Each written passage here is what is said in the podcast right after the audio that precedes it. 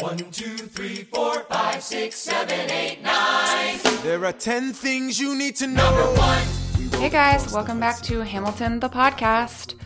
I'm Khalehla Rickson, I'm Brittani Nichols. and today we are talking about The World Was Wide Enough, the 22nd track in the second act of Hamilton an American Musical, or the 45th track overall, clocking in at 5 minutes and 2 seconds, the song before the finale song.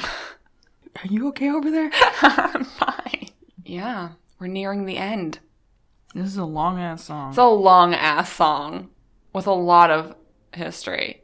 that I don't care about. Okay. All you're gonna do is try to make Burr seem not that bad. I already know where this is going. No. Though I don't think he was as bad in the musical as he was in real life. Oh no, of course not. Do you like the song? Uh yeah, I do like the song. I like it. Yes, I like the song. I was going to say I I like it the most once the bullets are shot. But that kind of sounds mean. But I mm-hmm. really like where it goes, I should say. Mm-hmm. But yeah, I do like the song a lot.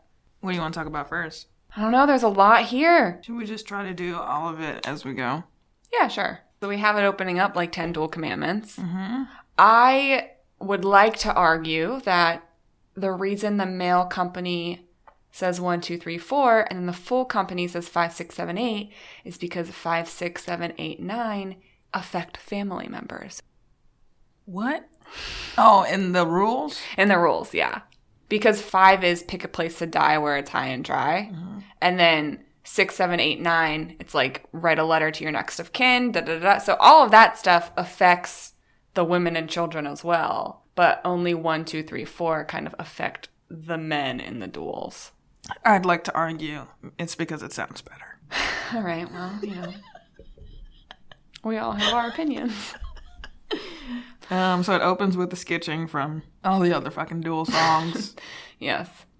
um, and the music is doing the whoa, whoa, whoas. Mm-hmm. Mm-hmm. Chilling.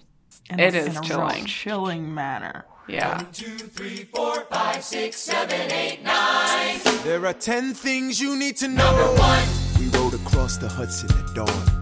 My friend William P. Van Ness signed on as my number two.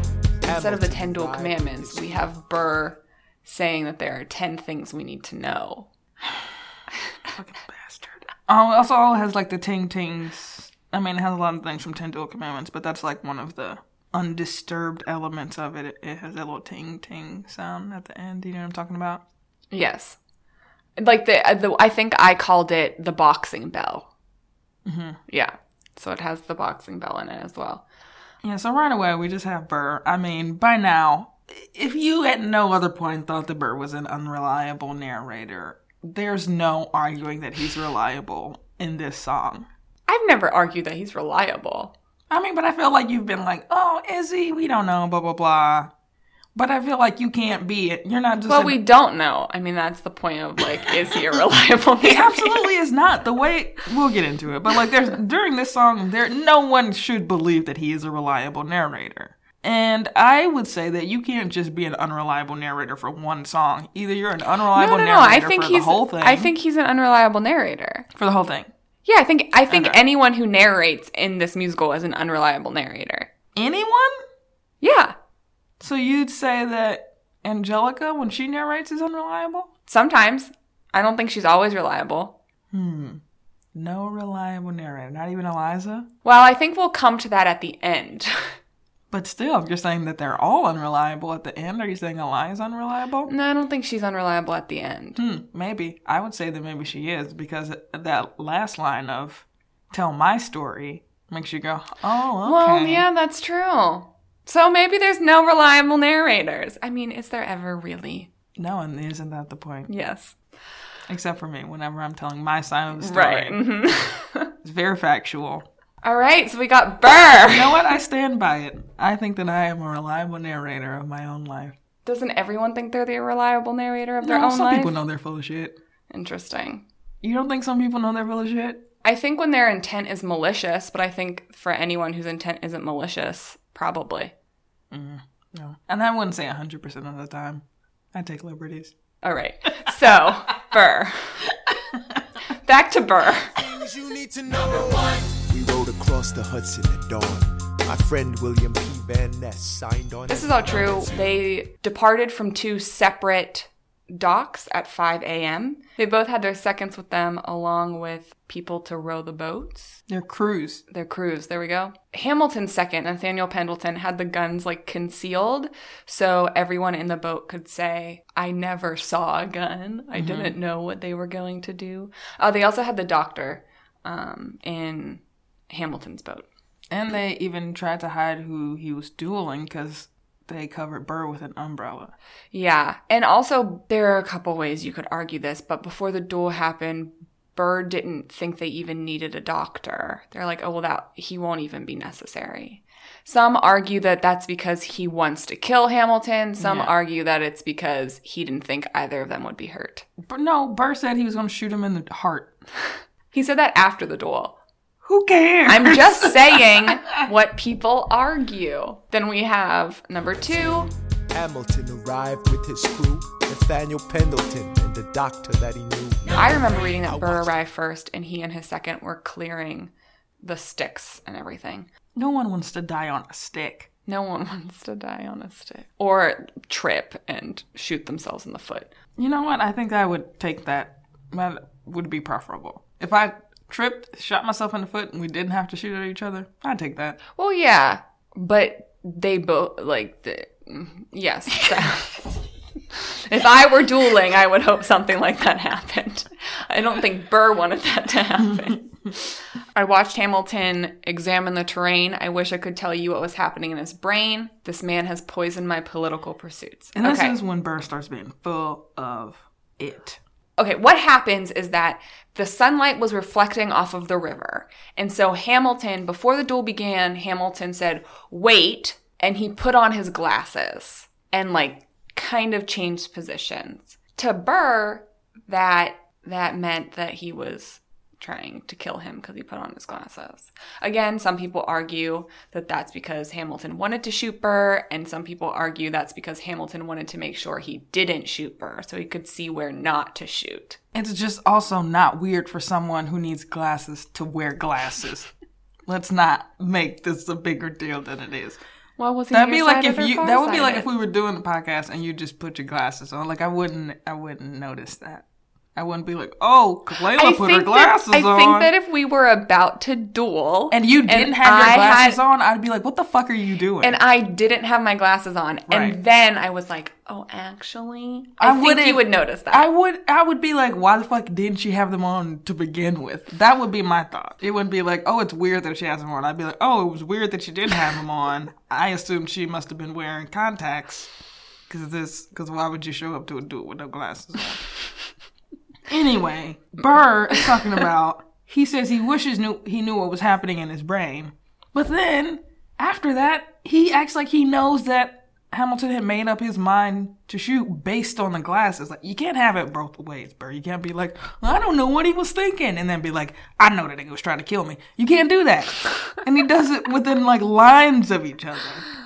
He's just like so purposely trying to make himself out to be like a sympathetic murderer and keeps switching like eh, it's just it's so inconsistent. And he's going back and forth from being the narrator to him in the moment. It's like you're supposed to be like Oh, where where is he in time? And it's like, no, he's being the fucking narrator. Like he in the whole the whole time this is going, at no point does he not know what's happening. He's the narrator for this whole song. so you don't think he's ever a, you think he's always a narrator in the song, and he's never like a player in the scene. right? Interesting. Okay.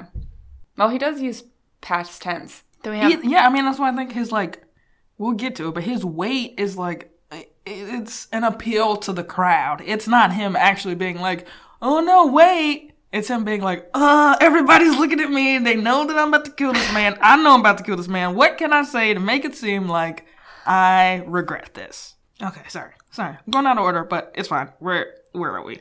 Brittani is very passionate about this, as I knew she would be. Political pursuits. Most disputes die and no one shoots. Number four. Hamilton drew. They're yelling. By the way, the company is full on going crazy. It kind of reminds me of a chorus in like a Greek tragedy. Mm-hmm. Anyone who knows the history of Alexander Hamilton and Aaron Burr know how this is going to end, but they're kind of, you know, hinting at the tragedy that's about to happen. I wonder when you're watching, or at least because now maybe it doesn't happen as much, but in the beginning of their Broadway run, how many people at the moment of wait, if the collective theater went, we still have Burr narrating. Hamilton drew per- first position. we have Burr giving his persuasive essay. Ooh, I found it interesting that Chernow calls both of them antagonists. Thought that was cool. They are antagonists to each other. And in, in the book, Chernow has Hamilton thinking a lot about Eliza and not that much about his children. Chernow talks about how Hamilton chose an odd position. On page 701, Chernow writes that in a businesslike fashion, Pendleton and Van Ness marked out 10 paces for the duel and chose positions. Hamilton, well, Pendleton won, so Hamilton got to choose. And he says that Hamilton oddly decided that Hamilton would take the northern side. Because of the way the ledge was angled, this meant that Hamilton would face not just the river and the distant city, but the morning sunlight. So, as Burr faced Hamilton, he would have the advantage of peering deep into the shaded area, with his opponent clearly visible under overhanging heights. We're going to get to this later. There is a theory that Hamilton was suicidal. Mm-hmm. And some of the things leading up to the duel and the way that he kind of took care of his Estate. estate, yeah, would has led a lot of people to believe that that is the case. Or he was just prepared. Or he was just prepared. Because he knew what Burr is capable of. Yeah. Anyway, I just wanted to bring that to attention because he did choose the side that would not be the most ideal position to shoot someone from.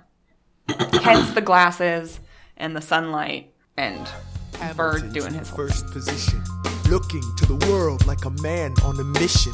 This is a soldier with a marksman's ability. The doctor turned around so he could have deniability. Now I did. Um, and we should say the doctor, David Hosack, same doctor that treated Philip, Yep.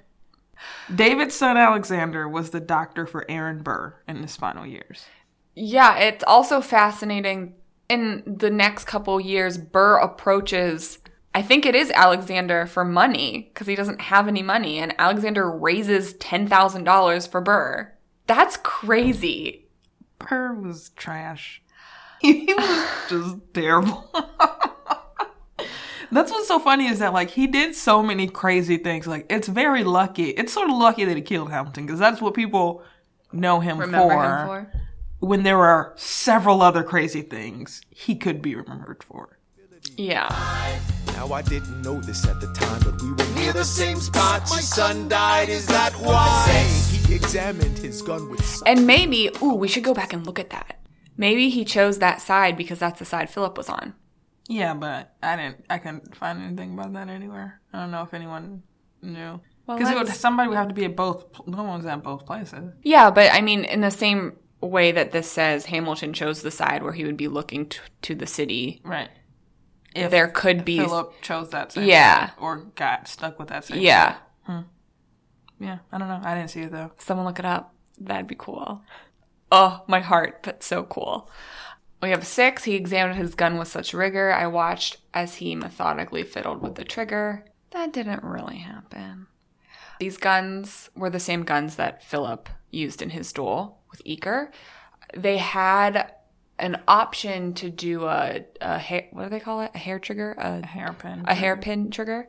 Hamilton said that he didn't want to use that. These are John Church's guns.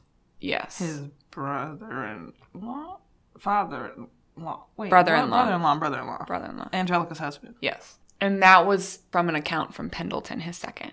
Uh, what that means is that if it, he could have fired easily and it would have um, had a less of an effect on his aim. Yeah, it was an easier trigger. squeeze. Confession time, here's what I got. My fellow soldiers will tell you I'm a terrible shot. Number eight. Your last chance to negotiate. Send in your And second this is where see if Burr they can continues to be record bullshit because, as we know, he was he one of the first times that he comes when we see them face off. He's bragging about his position in the army to Washington, trying to get the chance to be his right hand man. And Right. now all of a sudden he's like, I can't shoot anything. I'm hopeless. And talking about how good of a shot Hamilton is. And this isn't a fucking confession, Burr. Like, this is supposed to be the time where you're like saying your sins or saying something that you're guilty about. Right. And all he's doing is like building a case that he's not a bad dude because he was scared because he's not a good shot. And uh, Chernow says, he says that Aaron Burr was a superb marksman. Number eight, your last chance to negotiate. Send in your seconds, see if they can set the record straight.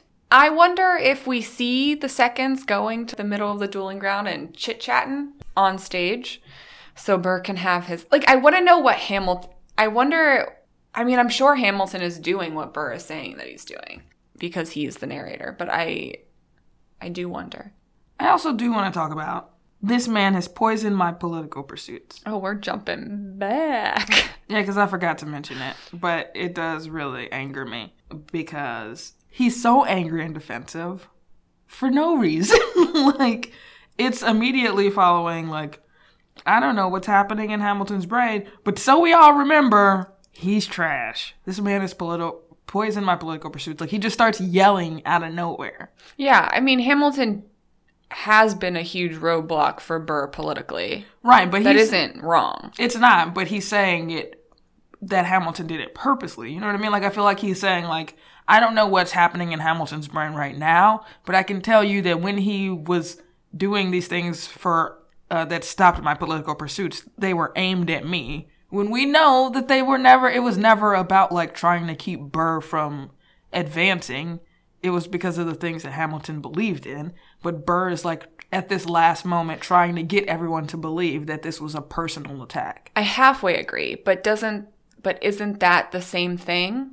What? Hamilton is you said that Hamilton was doing those things because of political pursuits, not because of Burr. But Burr represented what Hamilton didn't like. So it was political, but it also in to an extent was personal. But I think that he's saying that he's poisoned my political pursuits. Like it's about me, not about the things that I believe in, or not the the way that I like pursue the things that I want, not the things that I believe in. It's like just about who I am as a person. Like it's a, it's like betraying him as a man. I think to Burr, that's all he was. Burr himself, that's all Burr was. But I know, I understand what you're saying. Mm, I just think he's again trying to turn every turn the tide on the opinion of what's going on and why this is happening. Right. I don't think it works. Then we have the whole glasses thing, which we kind of talked about. It's him or me, the world will never be the same. I only had one thought before the slaughter. Which is he trying to say that he's going to be slaughtered? Like it's just come on, man. I don't think so. I I mean, if we're So following he's calling your what he's doing. Yeah, no, I. But I again, I think that he's referring to. He's trying to refer to the duel itself as the slaughter. right, I think it's But a- he knows that he's the fucking one who's responsible. exactly. That's why I think it's a little bit of both. Because if we're going from the from the idea that he's the narrate, like he's only narrator, Mm-hmm. narrating in the song, there's no other way that line can be taken. It's like I I'm mean, about but- to slaughter this man because Right. I refuse to orphan my daughter. But that's my point of view. But I think that what he's trying to do, what why Burr is saying that, is that it could go either way. I think that he's trying to tell the audience in this moment, like, I only had one thought before like someone was slaughtered, and my where I was coming from became this isn't about Hamilton. This isn't about what beef we have. Now all I'm thinking about is my daughter and how I don't want her to be an orphan. Which is full he's just full of shit. He's just like oh and it's like it's so it's it's really crazy because if you listen to like uh, your obedient servant as pissed off as he is at no point does he like lose his cool like his voice goes out when he says this man will not make an I had orphan of my daughter one thought before the slaughter. This man will not make an orphan of my daughter. Number nine. Look him in the eye. which is not something that has ever happened to Burr. I think he's like really just playing it up to be like, uh, what's gonna, well, how can I make them feel bad for me? Oh, I'll make it seem like I'm really affected by the prospect of losing my daughter, which I'm sure he was. yeah, he was. But not to that extent where the, it just feels like he was acting. Interesting. I mean, this whole song is about him trying to manipulate the manipulate the audience's opinion of him. Yeah. But that's like the dirtiest to me because it's I think that that's the most transparent thing about it. Yeah. that he loses his like singing voice. He like falters in his singing voice, which is something that happens at no other point For him, for him Mm-hmm. When he's talking about this man will not make an orphan of my daughter. This man will not make an orphan of my daughter when he's the one who fucking orchestrated the whole thing. You started it, Burr. You did this. And now he's like all of a sudden pushing on his he started the like, burr, or he, started, the duel. Yeah. yeah. To now act like he's the victim of like, oh no, this man is coming after me. Churn. Well, I, th- I believe it was Pendleton. Pendleton, yeah, I believe it was Pendleton who, when Hamilton's talking about the possibility of throwing away his shot and that he doesn't want to kill Burr, Pendleton says then it will be like a, a taking a lamb to slaughter or something like that. He uses the term slaughter, um, which I think is probably where uh, Lin Manuel Miranda got this. My daughter. Look him in the eye, aim no higher. Summon all the courage you require. Then count. One, two, three, four, five, six, seven, eight, nine. Number ten, places fire. We learn later that Hamilton's shot went above about four feet higher than Burr's head. It hit the trees. It hit the trees. So, uh, and some people say he shot first, some people say he shot second, and that's why it went where it was. But he did aim higher. Summon all the courage you acquire, then count. This is one of my favorite moments of the musical. Not Hamilton dying, but Hamilton, Hamilton's soliloquy esque thing here. Everything cuts out and sounds we like hear it sounds like a void yeah it sounds like wind it it it reminds me of what i imagine a black hole to sound like Mm-hmm. and we have hamilton for the third time in the musical talking about himself imagining death Feels more like a memory. Is this where it gets me? On my feet, several feet ahead of me. I see it coming. Do I run or fire my gun or let it be? There is no beat, no melody. Burr, my first friend, my enemy. Maybe the last face I ever see. If I throw away my shot, is this how but instead now it is this is where it gets me on my feet several feet ahead of me. Oh he says is this where it gets me? It's kind of this beautiful millisecond moment of hamilton's life. Mm-hmm. And it's, I think, supposed to remind you of Angelica and Satisfied when everything is mm, moving slow mm-hmm. and she's going a mile a minute because that's how fast her brain works. And in Hamilton, in the time that it takes for a bullet to, reach re- him, yeah. has all like all of these thoughts. Yes. There is no beat, no melody, which in the first My Shot, it says, Is death like a beat without a melody? And so this is kind of him answering his own question. Mm-hmm. He says, Burr, my first friend, my enemy, maybe the last face I ever see. Which luckily it's not. he doesn't he doesn't have to live with that being that being the case. And he talks about if he throws away his shot, is this how you'll remember me? What if this bullet is my legacy? Which luckily is also not true. But Sort of was until the musical happened. I don't think did my understanding was not everyone that wasn't the like agreed consensus that he threw away his shot. No, but I think that just the duel itself being Yeah. more his legacy than like all of the things that he accomplished. That's true. I mean, you know, he w- was on our $10 bill, but not many people knew um, Why? why or the amount of work that went into that happening. Or even if you named the founding fathers. But I feel like James Madison gets left off a lot. yeah, too. James Madison gets left off. Because I think there were, what, seven agreed upon founding fathers? I think that, I think it's seven. Um, and then we have him talking about le- legacy, which has been his whole thing since he was 19 years old, is trying to build himself a legacy. Um, and the, the void sound changes between all of these parts. So at the beginning, I think at 145, it sounds like wind. And then at 214, it sounds like the ocean. And then at 231, it just sounds like a full out storm. Which, Hurricane. hurricane, if you combine the wind and rain, which I think the ocean signifies, then you have a storm. So then 231, you have him saying the shit with the hurricane. Standing in the background. eye of the hurricane. Standing in the eye of the hurricane, yep. yeah. This is the moment. Um, this also reminds me his um, talking about what death sounds like. Reminds me of a part of this book called "My Heart and Other Black Holes." Have you read it? Oh, I have not. Is it good? Um, yeah, I liked it. Um, and then that that book talks a lot about music and death connection. Um, and it is a part that goes, I spend a lot of time wondering what dying feels like, what dying sounds like. If I'll bust like those notes, let out my last cries of pain, and then go silent forever. Or maybe I'll turn into a shadowy static that's barely there if you just listen hard enough. And the end of the book goes, and this is, I think, another thing that ties back into the themes of Hamilton, or at least like the word, the verbiage, the words that are are present throughout the play. It says, "I'll wait for it if you'll wait for it." He takes my hand and squeezes it. I'll wait for it. oh. All about death, baby.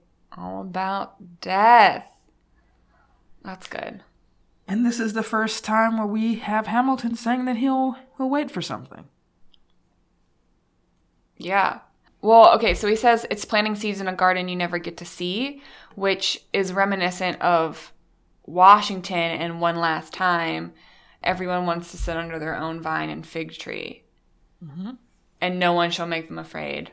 But that, i- I mean, that is, that is what a legacy is.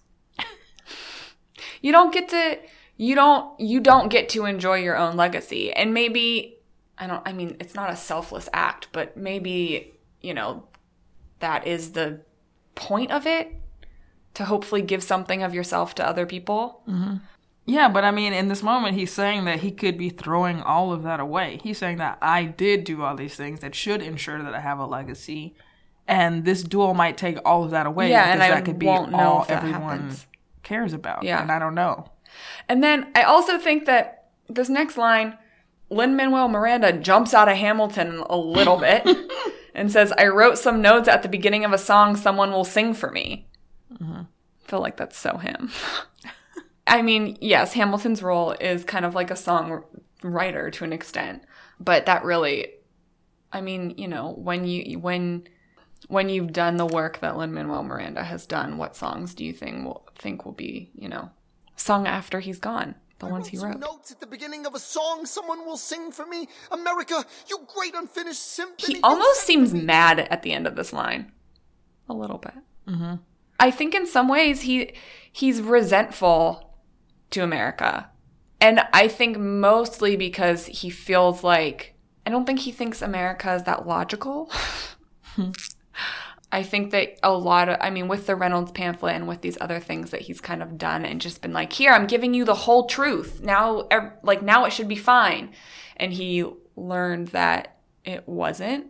I think he, I think he resents that aspect of how America in some ways turned on him. Well, I think he also is talking about you know how he's an immigrant here Yeah. and how he does has to he does have to fight harder. He did have to fight harder because of that. So Mm-hmm. he's saying like, yeah, you do allow for this, but it's still way fucking harder Right. for me to do this because Right. And of the biases that people have and i think that that's part of him saying that it's an unfinished symphony because like Mm-hmm. though it did send for him and allow for him because a, a lot of this is like you uh, you let me you allowed me like you gave me permission right. to rise up when i think at the in the version of the like finished symphony it's not that hard it's, It's not, not- that yeah. same like stigma on someone who who would come here from another country Yeah, you don't need to be sent for to rise up. right Yeah, because then he goes on, you let me make a difference. A place where even orphan immigrants can leave their fingerprints and rise up. I'm running out of time. I'm running and my time's up. Yeah, Rise and up. and I mean, leave your fingerprints isn't necessarily very clean imagery. That's sort of like usually leaving your fingerprints is like something dirty. A it's crime like a scene, yeah. of a crime. And then he goes, "I'm running out of time. I'm running, and my time's up," which is what he's been afraid of this whole time. Mm. And, you know, he keeps saying rise up, which is something that they were saying at the end of my shot. about how they had to rise up to And create this saying guy. it. Yep, to create to create the America that they wanted. This must be so powerful to watch happen. Yeah. And I wonder, And he's so determined when he says it because Yeah. he has to pull himself back into this moment. Like, Right. He knows he's about to die. He's having all these dying thoughts and he has to like still do the thing that he's set out to do. right? As we kind of get closer to the end of this, it's almost like he has a choice to an extent. Mm-hmm. Because he said, then says, I catch a glimpse of the other side. And then he's naming all of the people he sees. Mm-hmm. Lawrence leads a soldier's chorus on the other side. My son is on the other side. He's with my mother on the other side. Washington is watching from the other side. Teach me how to say goodbye. Rise up, rise up, rise up. In that moment, he's decided that he's going to die. Well, I think that it's not. I think he, there's no stopping that he's going to die. I think his choice just becomes: is he going to actually delope, or is he going to fire back? Hmm. Okay. So we have um, "Teach Me How to Say Goodbye," which is from Washington. Washington's yeah. song. One last time. And then yeah, I mean, and he's just straight up losing it here. He's so frantic. He's Yeah. at this point saying, rise up, rise up, rise up, over and over again. And then he's pulled out of that. Because of. Eliza. Eliza. He thinks of Eliza. And what he would want to say to her. Were he given the opportunity. My love, take your time. I'll see you on the other side. Here's your big moment, Brittani. Raise a glass to freedom, you guys. It really all comes down to this. And then there's a bell. And then there's a bell. Hamilton's death now. My love, take your time. I'll see you on the other side. Raise a glass to freedom. He aims his pistol at the sky. Wait! And Burr says this along with them, as if he's surprised, which he's not, you dick. He says it right before the shot is fired. Burr sees what's happening before he shoots. Yes. Yeah, my understanding is in the musical version, Hamilton never shoots. Okay. Yeah, because what you said, he. Burr's trying to say wait to himself. Mm-hmm. And then it gets very somber. Burr says, I strike him right between his ribs. So the bullet goes into Hamilton's ribs, rips through his liver, his esophagus, and gets lodged And his in his. Oh wait. Maybe not his liver then. It- I think it was. was it? His liver, his esophagus, and his diaphragm? And then it gets stuck in his spine. And then it gets stuck in his spine. And he um, knows he's a goner. He's Yeah, like, he's- yeah, I'm dead. He's I'm like, dying. I'm a dead man. he's like, yeah, that did the trick. Ooh, I mean, he definitely would have been paralyzed if he survived, but there was no really surviving that. Yeah, then. when they were on the boat, he was like, I can't feel my lower Yeah. extremities. Oh, also, did you see the part that it was talking about that Burr wore basically like a bulletproof coat? Oh yeah, he's. I don't think it. I don't think it was actually bulletproof, but Well, they said Pendleton was like, uh, uh, uh, uh, uh, what's it called? What did he call it? I don't remember, but it was like an overcoat that was apparently supposed to be bulletproof. Yeah, but yeah, what the fuck did Pendleton say? I think it was Pendleton was like whatever he called it. A, he didn't say bullet. He said another A pellet. No, but he said it can't get. He's like it can't get through that. It was probably just like those lead suits they put on you before you take an X-ray. But like, what a douche! Like, even if you hit me, it's not gonna kill me. Like, he's such a douche. God. Ugh. Uh, um, he really did not want to die. So funny. So Burr, yeah, we talked towards him, but I'm ushered away, which that they did say happen. he did. And they say that when he was trying to, so what happened was his second was worried that he, people were gonna, witnesses were gonna start to come and see Burr at the crime, quote unquote crime scene. So they ushered him away, put him into the boat, and then Burr said, "I need to speak with him. Like I want to talk to him." And then his second went ran back up the hill to see like what condition he was in, and then they just took Burr across the river.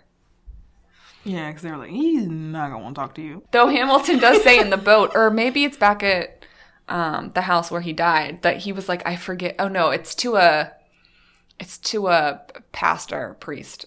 He says, I forgive it all or something. Um, And like, I wonder if Burr could have come because mad people came. It took him a day to die. Mad people came to the house Right. to see him. I feel like maybe just Eliza would have beat his ass, but I feel I like if think Burr really wanted to come, I don't. Well, because there was also because then it talks about Hamilton's funeral and how I forget who it was. Uh, Mer- someone has to do a eulogy, mm-hmm. and he talks about how he was. He doesn't even mention the duel because of how how people were turning against Burr. right? I think that maybe if he would have showed up, a mob which just would have killed him. Mm-hmm. So that might be why. And also, I think Eliza would have. Or maybe not Eliza at that moment, but Angelica might have. yeah, because he they said he, he had like a hero's funeral. Like everyone Yeah. thought he was a hero, and they said it was as sad as when Washington died, if not sadder.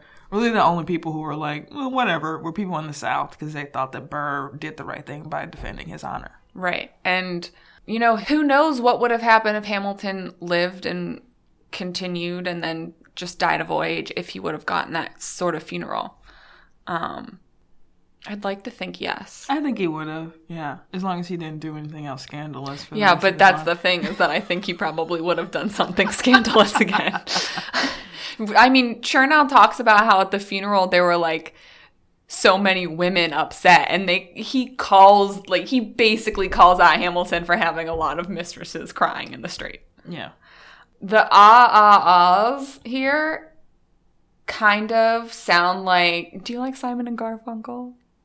A couple songs. I'm not familiar with their library. I really like Paul Simon. Um, but Simon and Garfunkel have a song, "The Only Living Boy in New York," and at the end they have ah ah ahs that kind of sound like this. Okay. Which I just I just like the connection because of the title. I hear wailing in the streets.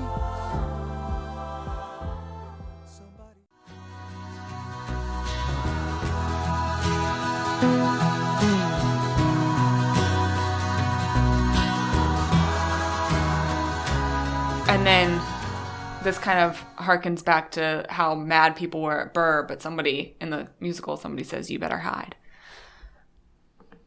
Yeah, and you have him saying they row back, they row him back across the Hudson. He gets a drink, which reminds you of how they first How met. they first met, yeah. which is really sad. They say Angelica and Eliza were both at his side when he died.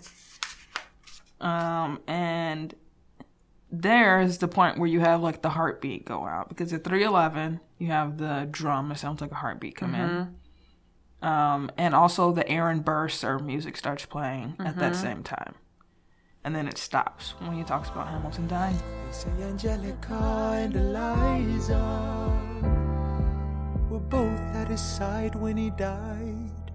Death doesn't discriminate between the sinners and the saints. And then also in the when they're rowing back, Hamilton Hamilton is pretty so he he nearly dies at the scene and then the doctor has to use like kind of like smelling salts to wake him up again in the boat. And Yeah. he puts it every like puts some sort of shit in his mouth, like puts it all over his body. And when Hamilton comes to, he says he's like, be careful with that gun. It was never fired. It could cause damage. Mm-hmm. That has led people to believe that his shot was actually after Burrs because he doesn't remember, but it all, but he's also In near death. accident, Yeah. Yeah, I mean that's the, that's what makes sense to me. I don't know where you stand on it, but to me it, it seems like he got shot. He accidentally fires it. The only reason I don't know if I agree with that is because I feel like I feel like the bullet would have gone lower. But I don't Because think in real he was he was uh, aiming at the sky. I think that he was deloping the correct way, which was aiming at the ground, and it jerked his arm up, and Oh, that's what caused him to shoot above his head. I think he was aiming at the ground in real life, and was planning to shoot there, but got hit, and it jerked his arm up, and that's why it went above his head. I just thi- like to me when when you're hit like in the stomach or the ribs, you collapse down. I don't I don't know how you would go up, but that's the only reason. And I also don't really think it matters. Mm-hmm. his shot didn't hit Burr. Right. That's what matters the most, I think. So then at 3:59, the wait for music comes in. Between the sinners and the saints, it takes and it takes and it takes. History obliterates, and every picture it paints, it And in all my at 4:25, after Burr starts talking about being alive, the heartbeat comes back in, which I think we're supposed to interpret as now this is Burr. And it's just his story at this point. He's not narrating Hamilton's anymore because he's dead. And so that's Burr, Burr's heartbeat that comes in. Now I'm the villain in your history. I was too young and blind to see. I should have known. I And then at 4:37, we have the Burr cello, sort of like rounding out his part of the story mm-hmm. because the next song he's not the narrator really. I mean he is, but he like hands it off. Um, but this is like him sort of wrapping up his story, his narrative, and so we have that same cello run that's in Aaron Burr and Aaron Burr, sir, wait for it, and Dear Theodosia. All of it's coming together. to see. I should have known. I should have known the world was wide. So Hamilton was taken to William Bayard's house, which stands at, well, between 80 and 82 Jane Street, if y'all want to go there. And he was taken to a second floor bedroom and he had a bunch of visitors. Oh, and then when he, he's trying to comfort Eliza and he tells her, Remember, my Eliza, you are a Christian. Which I think is basically like, don't worry, I'm, there's an afterlife. There's an Yeah. afterlife. There's an afterlife. They really are really believe that they're gonna see each other in heaven. yeah. Um, and I'm sad for them. Eliza pulls herself together. Angelica is a hot ass mess. she was weeping her heart out. And she says, My dear sister bears with saint like fortitude this affliction. And then he calls on Reverend Benjamin Moore, who was the rector of Trinity Church, and asks him for last rites, and he says no. Then he asks his dear friend, the Reverend John M. Mason, Did he say why the first one said no? he didn't agree with dueling and he didn't wish wish to sanction the confrontation with Burr. And he also knew that Hamilton had not been a regular churchgoer. Mm-hmm. So he was like, I don't believe in dueling He's very rude. and you don't come to church. So sorry. And then he asks his friend, Reverend John M. Mason, who was the pastor of the Scotch Presbyterian Church, and he also wasn't into it. He said any compliance would be incompatible with his obligations. And then he explained that, and this is a quote It is principle in our churches never to administer the Lord's Supper privately to any person under any circumstances. So he gets turned down twice for last rites. And Hamilton says Mason tried to console Hamilton, saying that all men had sinned and were equal in the Lord's sight. And Hamilton said, I perceive it to be so. I'm a sinner. I look to his mercy. And he said, he's like, I, I did everything I could to avoid this duel, which isn't exactly right. Yeah, I mean he says that multiple times. He didn't do anything against it. he agrees to it. He, his seconds don't. He does not do a lot to avoid this. I mean, I think he does what he he what feels good to him. In his eyes, he did all that he could. There's in, a difference. in terms of like what he feels comfortable with with uh, the person that he is. He did the best that he could do. Okay. But then he says, I went to the field determined not to take his life. So then finally, finally, Moore reconsiders and gave Holy Communion to Hamilton. And it was after Hamilton said that he also doesn't agree with dueling and that he has no ill will towards Burr. I met I met him with a fixed resolution to do him no harm. I forgive all that happened. And then at that point, Moore, was like, "Okay, I will, I'll do this for you." And then and then Eliza brings in all of their children because she realizes that he's definitely gonna die. And he opens his eyes, looks at all of them, and then closes them again. Not much happens there. Literally, that's all that happened. He gives he gives Philip his two year old a kiss. Well, Philip probably kisses him. According to Hosack, who was there, he opened his eyes, gave them one look, and closed them again till they were taken away. And then he was in his final hours, more than 20 friends and family members pressed into his chamber. Then at 2 p.m. on Thursday, July 12th, 1804, 31 hours after the duel, 49 year old Alexander Hamilton died gently, eh, quietly, almost noiselessly.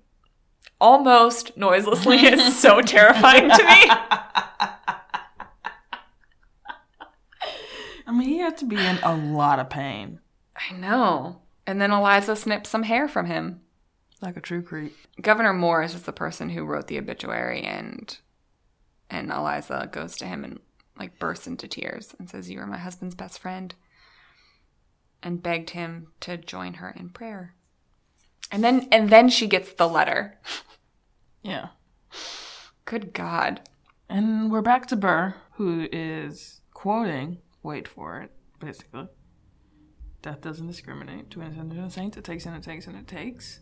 And then history obliterates in every picture it paints, which is deep. Real deep. It paints me in all my mistakes. When Alexander aimed at the sky, I may have been the first one to die, but I'm the one who paid for it. Yeah. I mean, Really, like, come on, Burr. he go he he uh, he He takes just died, and well, you're worried about you. he takes this like really big statement, this big true to an extent statement of history obliterating. I mean, history obliterates the truth in a lot of ways. The history we are taught obliterates a lot of things. Yeah, but history in general, just like the concept of it, by putting something down, Mm-hmm. it's erasing everything else that is left out of it. Yeah. And then he goes back to himself. So he got real deep for a second and then it's like, but me. Now I'm the villain in your history. I was too young and blind to see. I should have known, I should have known. The world was wide enough for both Hamilton and me, which is something he really said. Yeah. Years later. Years later. He also says, My friend Hamilton, whom I shot. Yeah. He's such a dick. It's like everything he says is like both bragging and apologetic. Just like at the beginning of the play. Right. Right. And I'm the f- damn fool that shot him. Like it's it's always both with him. Hmm. I really like the line now I'm the villain in your history. Um, but the world was wide enough for both Hamilton as me is. Fr- oh my god, do I have it pulled up? Do you have it pulled up?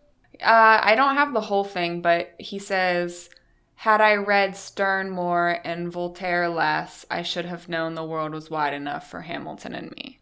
And that is referring to a novel where the dude, the main person, is unable to harm a fly, which I think is like from where that whole phrase "unable to harm a fly" comes from.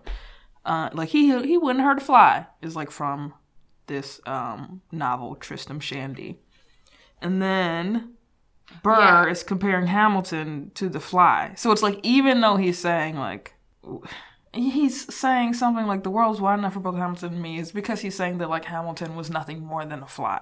He's nothing more than like something that is, Is annoying. insignificant and annoying and he should have brushed aside rather than killing it. Cuz that's really when you're killing a fly like it really is you do have to put a fair amount of effort into You do, it you do. for the amount of annoyance that it's like worth. And in that book, the quote is, This world surely is wide enough to hold both thee and me. Mm-hmm. So overall, Lin gives Burr a lot more credit than he deserves. Also, just to talk about the crazy shit that Burr did after this, which I think we mentioned before, was him going after the Louisiana territories purchased from France. He and who is it? James Wilkinson got some money, got a private like got private backing and put together a small force to go to Louisiana to try to conquer some of it so that he could crown himself emperor. he tried to convince Britain to like give him money to help and they said no, but they did consider his proposal. But obviously that's treason. Like you can't fucking go to Britain and be like, "Hey, will you help me become emperor of the of Louisiana?" um so then he got he got caught for this because James Wilkinson eventually was like, "This nigga's crazy," and like turned on him. But then he got acquitted on a technicality. But everyone hated him still. They'd already hated him. They already were like, "Fuck him for killing Hamilton," and he came and tried to take part of Louisiana and become emperor. And then they were like, "You definitely suck." Uh, and so then he fled to Europe, but he eventually came back. Yep. So we were talking about the eulogy before, which is really funny because, well, like I said, Morris was alarmed by the vengeful outcry against Burr and decided to omit all mention of the duel. This is on page 712 of Alexander Hamilton by Ron Chernow. But then he he was re- Morris was really struggling with how to paint Hamilton. He was uh he says that Hamilton was vain and opinionated and these things must be told or the character will be incomplete and they must be told in such a manner as not to destroy the interest. so he was really struggling with being like, yeah, Hamilton could sometimes be a dick, but but he was also my best friend. Yeah, I mean, because I think if you leave that out, then like no one believes you, right? If you Right. don't tell the whole story, then everyone's like, well, he's just saying only the good things. So why would we believe the good things if it isn't everything? Right. I Um, hope somebody calls me a dick at my funeral. Do you only want to be painted in a good light at your funeral, or do you want people to talk about your shortcomings? Um, I low key like don't want a funeral. What? like you just don't you don't want anyone to come say goodbye. You don't I mean, want I guess so. I this is the thing is that I think that I think I think funerals are for other people. yeah, yes. So I think that they should do whatever they want to do. So if they want to say my shortcomings, yeah, totally do it. Like whatever's gonna make you feel better. Is that what your wills are gonna say? Whatever makes you guys you guys feel better. My will. Yeah. I'm gonna Whatever be like, floats your boat. can is you that your just whole play? will? Don't play sad songs. Make it a party. Reenact my favorite moment from a musical. Mm-hmm. I don't know. This is legally binding. Please consider this Yeah, right.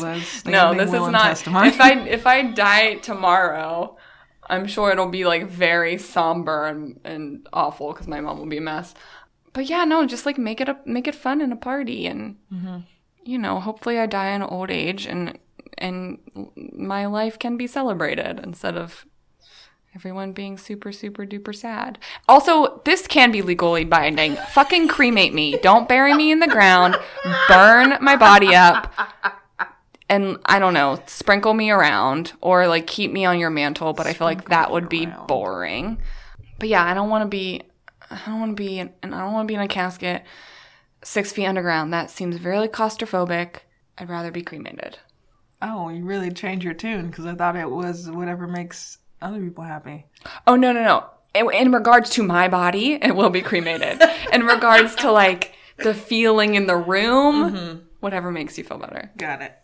I just want my funeral to be funny. I want my funeral to be, to be be done like a in the stand-up show? voice. Not a stand-up show, but I want it definitely to be done in my voice. Okay. You guys, get, get some packets. Uh, please have a staff. I have like a writing room for my funeral. Yeah, that would be fun. I like that idea. Death, guys. Yeah, that's all I got. My friend Hamilton, whom I shot. All right, guys. Well, that concludes The World Was Wide Enough, the 22nd track in the second act of Hamilton an American Musical, or the 45th track overall. Did we do all the music? Mm-hmm. Clocking in at five minutes and two seconds.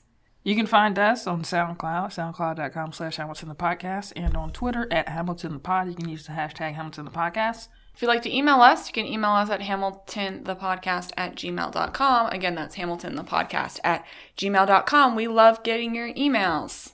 We're also on iTunes, I forgot to say. We are also on iTunes. Hamilton the Podcast with Brittani and Khalehla. Subscribe. Real late in the game to do that. Yeah. You can find me at Be It's Hilarious on Instagram and Twitter. You can find me as Khalehla Rickson on Instagram, Twitter, and Snapchat if you so please. All right, guys. Well, signing out. I'm dead now. Ain't that him? I've become a murderer. Hey, Dopper. to see.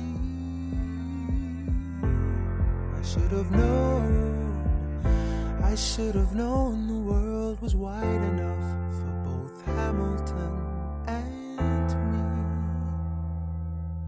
The world was wide enough for both Hamilton and